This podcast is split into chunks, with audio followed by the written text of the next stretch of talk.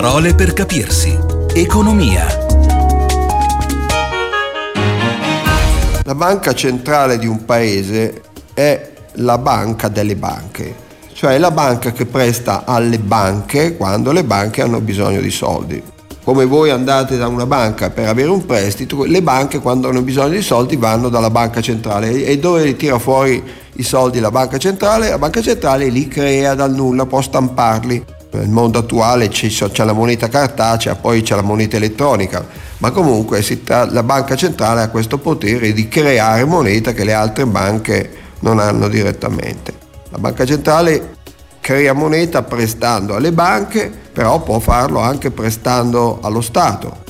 Lo può fare direttamente oppure comprando titoli di Stato. Quando la banca centrale compra titoli di Stato sta prestando allo Stato. Un terzo modo eh, in alcuni paesi per creare moneta è quello di comprare valuta estera sui mercati internazionali, però questo per esempio non avviene eh, negli Stati Uniti eh, o non avviene in Europa perché queste, le banche centrali americane, quella americana è la Fed, quella europea e la Banca Centrale Europea, si astengono al momento perlomeno dall'intervento sui mercati dei cambi, per cui non comprano valuta estera.